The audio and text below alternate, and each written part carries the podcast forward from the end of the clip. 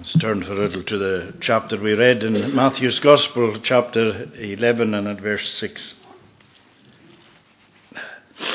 Matthew 11, verse 6. And blessed is the one who is not offended by me.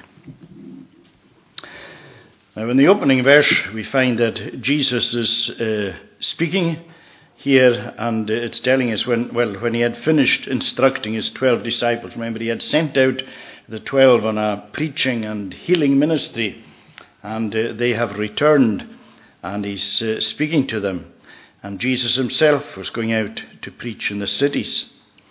And uh, it's in connection with this that uh, we have this question that comes to us from John.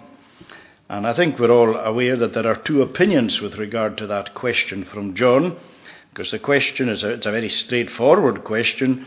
Now, when John heard in prison about the deeds of the Christ, he sent word by his disciples and said to him, Are you the one who is to come, or shall we look for another? And that's all tied into the text that we're going to look at at verse 6 and blessed is the one who is not offended by me. And so people are people have different opinions. There are two main opinions with regard to this question uh, from John. Uh, some believe that as John is languishing in prison, that and he knows that he's going to die, and he was God's great messenger here, uh, proclaiming uh, the way of salvation. He might have, this is what a lot of people believe, that he hit a period of real doubt and depression, that he felt uh, overwhelmed he ended up in Doubting Castle with giant despair. And many a Christian, that happens to them. Because the moment that we begin to follow the Lord Jesus Christ, we are not to think that throughout the remainder of our Christian life that everything is going to be plain sailing and that we will never again have any questions or any fears or any anxieties or any doubts about our own salvation or the Christian faith. Well, we know that that's not true. And some people are plagued throughout their Christian life with all sorts of assaults of di- different kinds. And it could very well be that this great man, and Jesus highlights how great a man he was. Verse 11 he says, Truly I say to you, among those born of women, there has arisen no one greater than John the Baptist.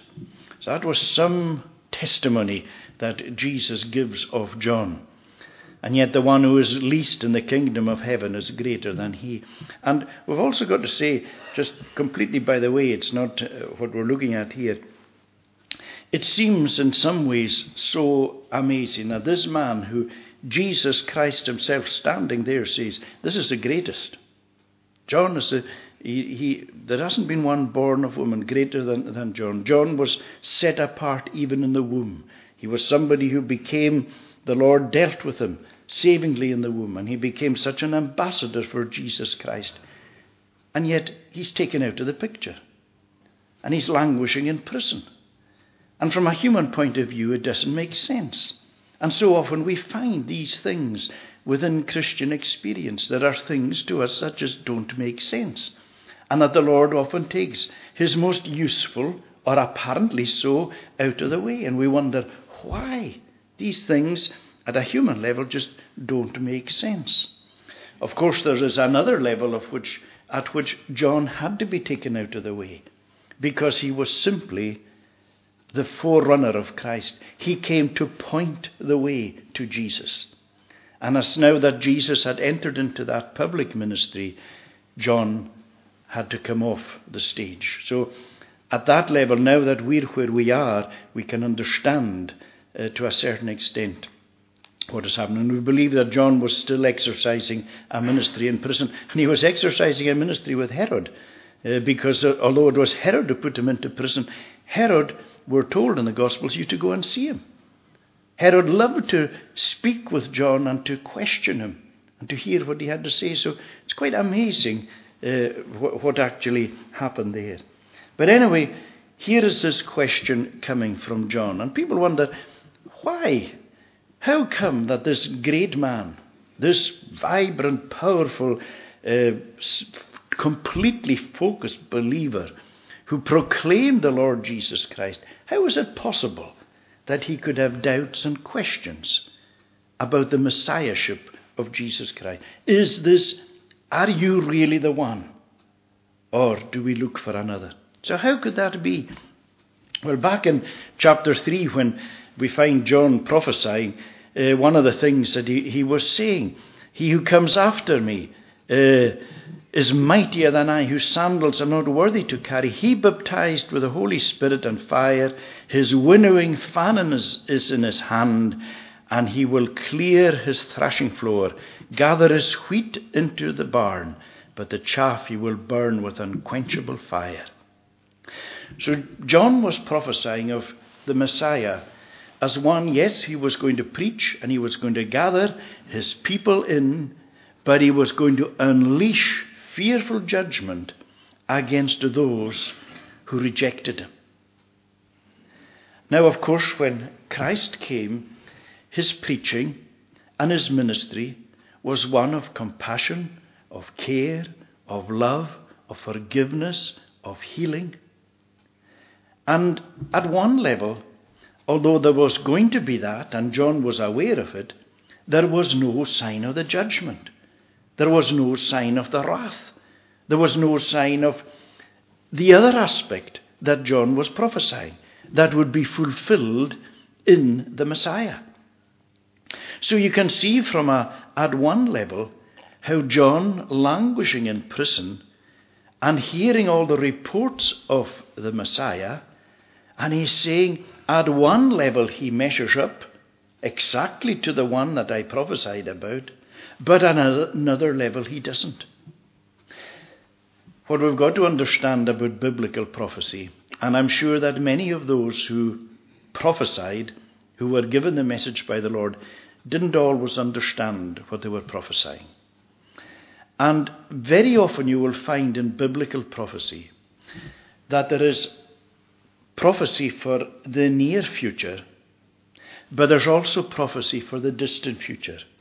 That often comes together. And you, sometimes you have to look at it in this way and understand that the near future prophecy is a guarantee that the distant future prophecy will also be fulfilled. An example of that is uh, when the disciples pointed out the temple to Jesus. And they were highlighting the, the magnificence, the structure of it. And they were sort of saying, Isn't that an amazing place? And Je- amazing building. And Jesus said to them, I tell you the truth, the time is coming when not one stone will remain upon another.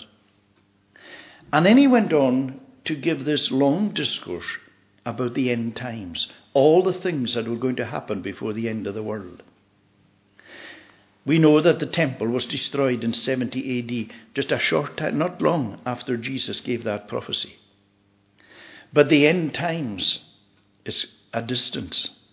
We might be much closer to it than we realize. But uh, there have been 2,000 years have gone on since that. So that is an example of the near prophecy, the destruction of the temple, and the more distant prophecy of the things that are to happen before the end. And you will often find that that even in like in the Old Testament prophets, you will find them talking about about the Messiah, and they, some of what they're talking about is what happens, and to the to those who follow him, what happens in this world, but also some of it pertains to what happens in glory. So there's the near prophecy and the distant prophecy. So it's quite possible that as the reports were coming back into John, that John in prison, languishing there, knowing he was going to die, uh, that he was in, in a place where doubts filled his mind. And he was down and he was unsure and he was uncertain. And so he, he sends uh, his, his uh, disciples to ask Jesus. But what we do know is, with regard to the prophecy that John gave, the judgment of Christ that is spoken of, he will gather his wheat in, and that's all going to be fulfilled. We're told that Jesus himself talks about that. He says the time will come, and he says where he will say to his people, He'll gather his people in and he'll say, Enter thou into the joy of the Lord. But it's also told us that for those who reject Jesus, the words will be given Depart from me, ye cursed, into the place prepared for the devil and his angels, into unquenchable fire. So, the prophecy that John gave is absolutely true. This is, this is yet to be fulfilled, and this pertains to the judgment. So while John was prophesying, he wasn't able to see, more than likely wouldn't understand. That's always a question. How much did the prophets understand of what they were actually prophesying? And we don't know. God may have revealed to them personally a lot more than maybe we realize. But the fact is that what John was prophesying, everything was true, but some of it was pertaining to the here and now, and a lot of it was to per- pertaining to the actual judgment. So maybe John, as we say, is really down in the dumps, and maybe he's filled with doubts. And we've got to remember that a lot of the Lord's people, as we said that, Jeremiah, we find Jeremiah so down in the dumps. We find Elijah so down. These were, these were amazing, magnificent, powerful, zealous people for God. And so it's quite often the case that God's people sink and they lose they lose their sense of purpose, they lose their sense even of, of God's dealings with them. Satan can have access to us. Sometimes the Lord will allow periods in our lives. And we find ourselves questioning things that we never questioned before.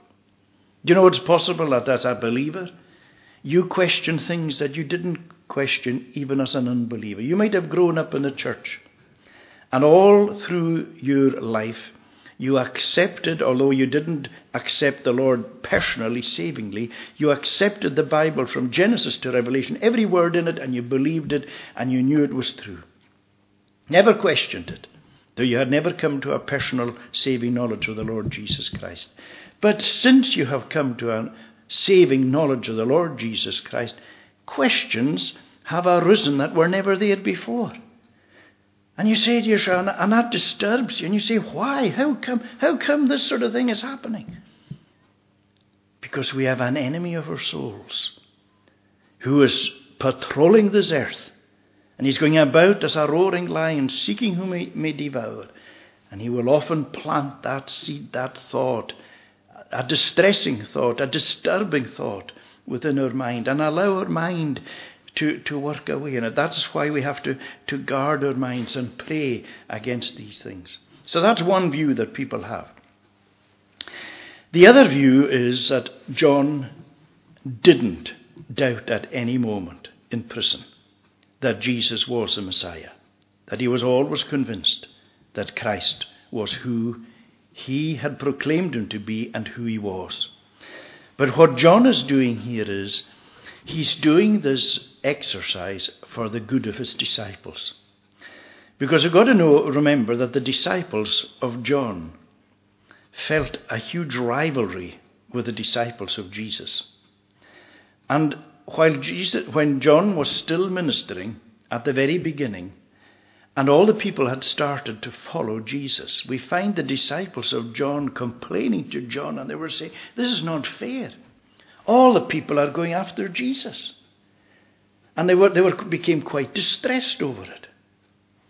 And that's why John has to tell them, No, that, that's how it's to be.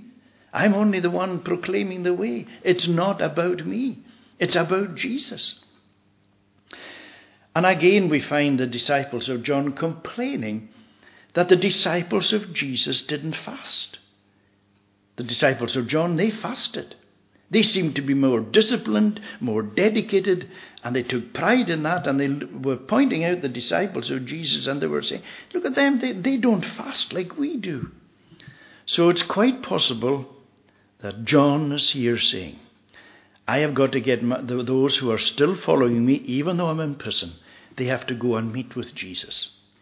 And John was persuaded that if they went personally to Jesus, spoke to Jesus, because they weren't following Jesus, they were following John, if they went and heard from Jesus himself, then their hearts would be broken and they would go and they would start following, following Jesus. And so there are these two opinions, and you can, you can work them out for yourself or think which, which is the one that you're most like. But uh, within the Reformed theology, both sides, people will hold fast to one or other. We don't, we don't know for sure. But anyway, we find that how Jesus deals with, with the, the question, and it's so sensible. He doesn't say to the disciples, You mean to say John the Baptist is questioning whether I'm the Messiah? Go on, tell him, of course I am. What does Jesus do? It's very simple. He says, Go and tell John what you hear and see. And he highlighted that the blind receiving their sight and the lame walk, lepers cleansed, and so on. What is Jesus doing? He's focusing their mind on the fulfillment of the prophecies, for instance, in Isaiah, like 35 and 61. These prophecies that these men would know pertaining to Jesus Christ, the opening of the eyes of the blind and the opening of the ears of the deaf, all these things that spoke of the Messiahship of Jesus Christ. And he's saying, Go and tell John all the things you've seen and the things you've heard. And so, what Jesus is doing is so, so wise, he's bringing them uh, really to the Word. And then Jesus says uh, at the end of that, Blessed is the, is the one who is not offended by me. And we often think to ourselves, how could people be offended in Christ? Well, we know uh, throughout the ministry of the Lord Jesus Christ, so many people were offended by him in, because of different things, different ways. The Jews were offended uh, by Christ.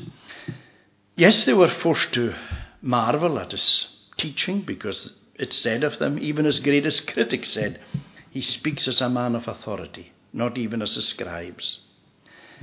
But as far as they were concerned, he was a nobody. You see, he came from the wrong place. He came from Nazareth. If he had come from Jerusalem, they might have been more ready to accept him. But he didn't. He came from Nazareth, Nazareth away up in the north. And Nazareth was a place that had a lot of mixed people, mixed race. There were some, what we would term true blue Jews the, there, but there was a lot of mixed race. A lot of the Jews had intermarried. And so Nazareth was a very mixed culture and mixed race. And a lot of the Jews further south despised Nazareth. That's why you find Nathaniel. Remember when Philip got hold of Nathaniel and he said, We have found the Messiah. The Messiah, he says, Wait. And when he began to tell him Jesus of Nazareth, uh, straight away Nathaniel got hold of the word Nazareth. Nazareth. Oh, he said, Can any good thing come out of Nazareth? See, that's the way the Jews thought. And so they, they wrote off Jesus because he came from the wrong place. They, they were offended that this person could even begin to be thought of as a Messiah when he came from the wrong place. And you know, that kind of thinking is, is sadly really pre- prevalent in so much of our, even of our society, not just with regard to the gospel, but that people measure other people because of their background or because of where they've come from because of their status, because of their wealth, because of their lack of wealth, because of all these things. People make assessments who they belong to. All these kind of things. People, there, there's, a, there's almost an inbuilt prejudice in a lot of people who will make judgments about other people purely on things like their background, who their people are, uh, what they have or what they don't have, and that is so, so terribly wrong. That attitude should never, ever, ever, ever be found in the Church of Jesus Christ. Because one of the wonderful things about the Christian faith is that it brings everybody onto the same level.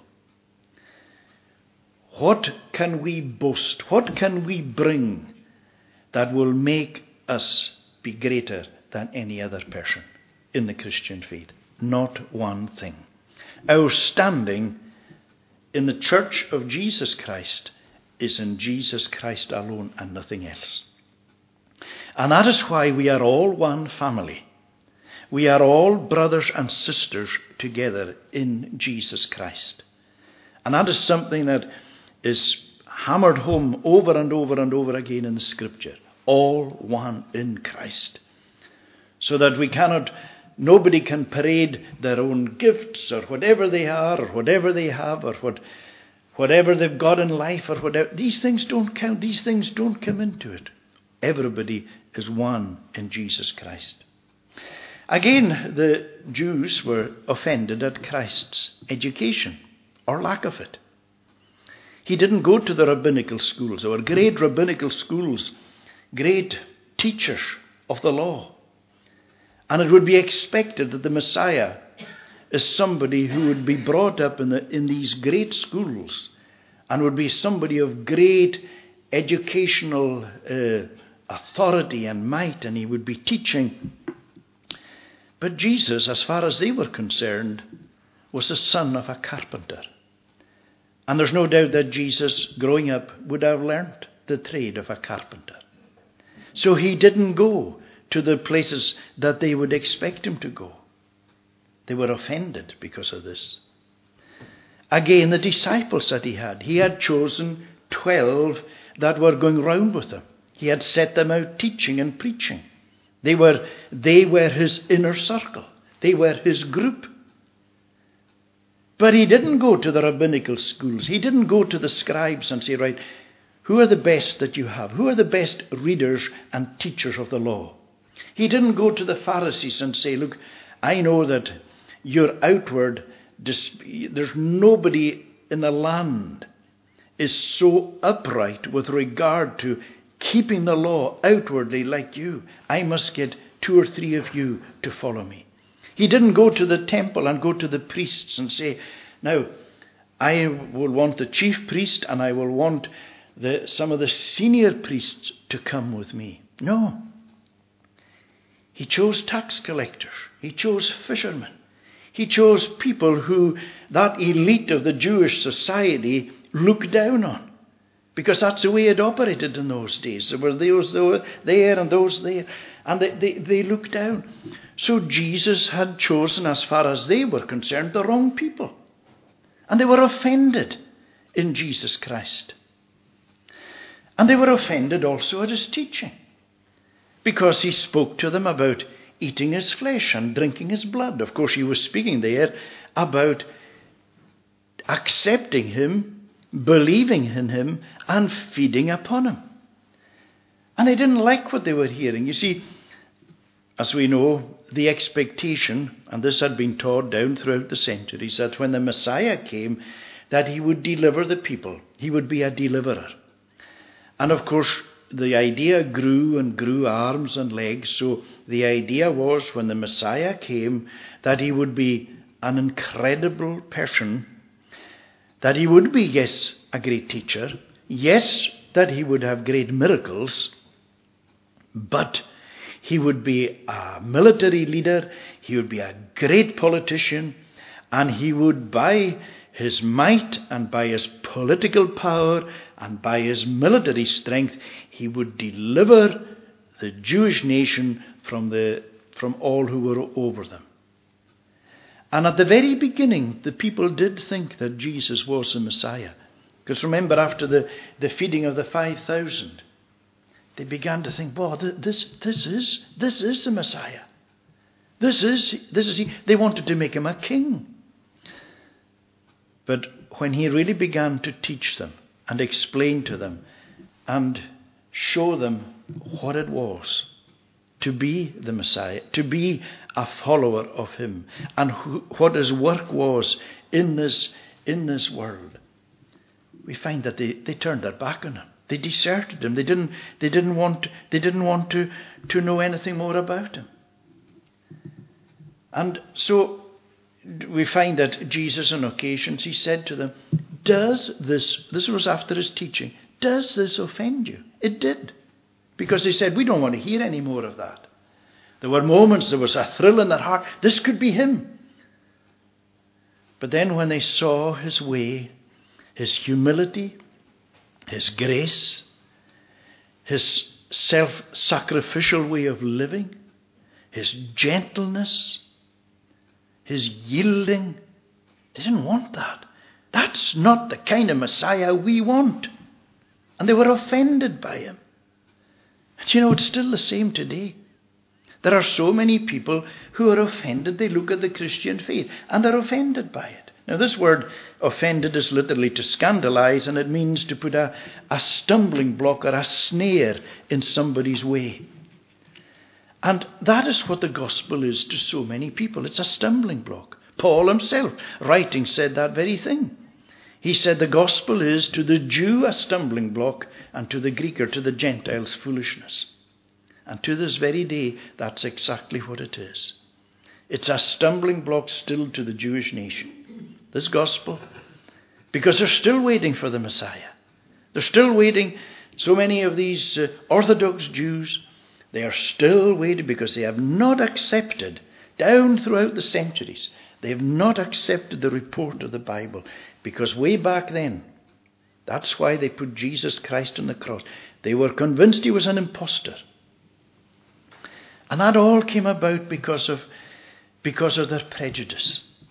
See, all the time they were saying to Jesus, Give us a sign. If you do something, give us a sign. Do something.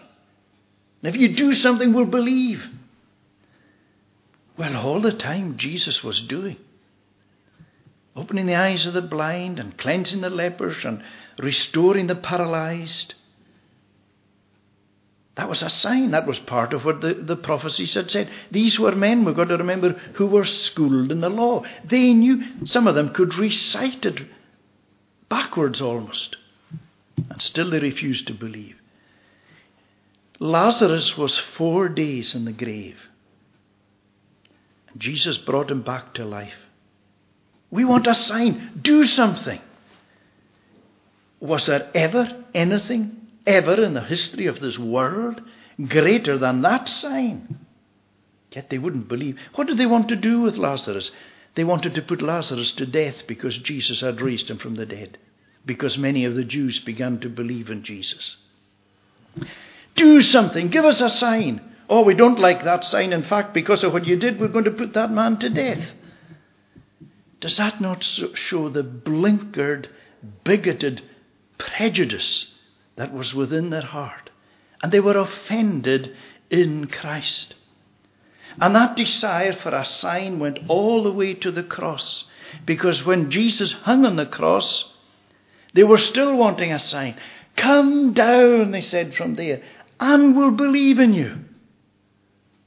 Even if he had come down, they wouldn't because they had every sign that was there for them. And you know, it's still the same today. Jesus is still an offense to so many people. How? This way. Because Jesus says to us through his word, you know something? You're not good enough. The only way to get to heaven is through me. And people are offended. What do you mean I'm not good enough? That's a natural response to the Bible. There's so many people who hate that message. An awful lot of people would love a social gospel, and that is simply this be as good as you can. People will pick out some of the teachings of Jesus and say, Right, I'm going to live like that. And that's admirable. Of course, it's good that we would try and live according to the ways of Jesus, and people will say, Well, I am not going to, if somebody is bad to me, I am not going to respond and be bad to them. I'm going to be forgiving in spirit, and I'm going to do all these things and live according to Christ's teaching. And people will say, Well, that, that will do me. That will get me to heaven. Jesus said, No, it won't. Only faith in me, only accepting me. There's no other way your own righteousness in my sight, this is the word of the Lord, is as filthy rags. And people are offended at that. I've heard of particular churches, not, not in our own denomination, but particular churches that might have had a very liberal ministry, where, although the Bible was taught the, the, the way of salvation and the, the hopelessness of our situation and of Christ being the only way of salvation hadn't been taught. And then a new ministry comes in that begins to, begins to teach that. And loads have left because they've been offended at what they're hearing. How dare that man come in here and tell me that I am a sinner, that I am going to hell? I'm a good person, I'm a good citizen. I come to church, I do this, I do that, I, I, I. And they're offended. It's still the very same today. People are offended in Christ. And in fact, even in society at large, Ted Turner, who uh, founded CNN, the big news, the cable uh, television in America, is one of the great media moguls, and uh, he at one point said, Christianity is for losers. He looked at Christ and looked at some at someone dying on the cross. Everything about him was shame. And he said, Those who follow Christ, they're losers in this life. Apparently, he has since renounced uh, or he's rejected that statement that he made when he was a lot younger, which was good to hear. But that's that's a philosophy of so many people. They think that Christianity is about losers. It's, it's offensive. Who wants to follow somebody who died like that? Who wants to, who wants to be a nobody in this world? Jesus, what does he say? Take up your cross, deny yourself, and follow me. No thanks, people say. I find that offensive. And still to this very day, people are perishing because they're offended by the message of Christ. But Jesus says, Blessed, blessed is the one who is not offended in me. And that blessing is on every person who says, you know, Jesus is for me. I'm on Jesus' side. I want Jesus as my Lord and my Savior. Jesus, that person is blessed. And the blessing of God makes rich and it adds no sorrow. And you know, when God begins to bless you, He will bless you forever and ever. Not only in the here and now, but throughout an endless eternity. Your life under the hand of God's blessing is a most privileged, wonderful place to be. There is nowhere else in this world the equivalent of having God's goodness and mercy, which is part of this blessing, following you all the days of your life. Can you think for a moment and you say, right, what could I have that I would really love to have in this life for the rest of my life? And you would be offered, supposing there was a, remember there was a, a what do you call, there was a game, the generation game, and there was a, a conveyor belt went back with loads of different things, and you had to say, you had to try and remember them and pick them. Well, supposing there was something like that went went past, and there were huge, wonderful prizes, wonderful things that you could have. But accompanying this, the alternative was you could have God's goodness and mercy following you all the days of your life. What would you pick? Surely it would be that one. That encompasses everything. And to have God following you with His goodness and His mercy all the days of your life and then the promise of dwelling in the house of the Lord forever. It make, makes all the other things of life irrelevant. And that is what the Lord is saying, you know. Blessed is the one who is not offended in me. Let us pray. O Lord, we, we give you thanks today for, for the clarity of the gospel and yet sometimes even for the offence that is in the gospel. We know that there are, even to this day, many people who are offended because of Jesus Christ. They are offended because of the message. But we give thanks, O Lord, that you are the God who, in, in your great mercy, breaks down, breaks down hearts, breaks into people's lives to enable them to see their folly enable them to see that it is so wrong to be fighting against you. O Lord, we give thanks for, for the fact that you've been merciful to us. Bless us all here. And may we all delight in you. May we all love you. May we all want to belong to you. Uh, take us to our home safely, we pray, forgiving us our sin in Jesus' name. Amen.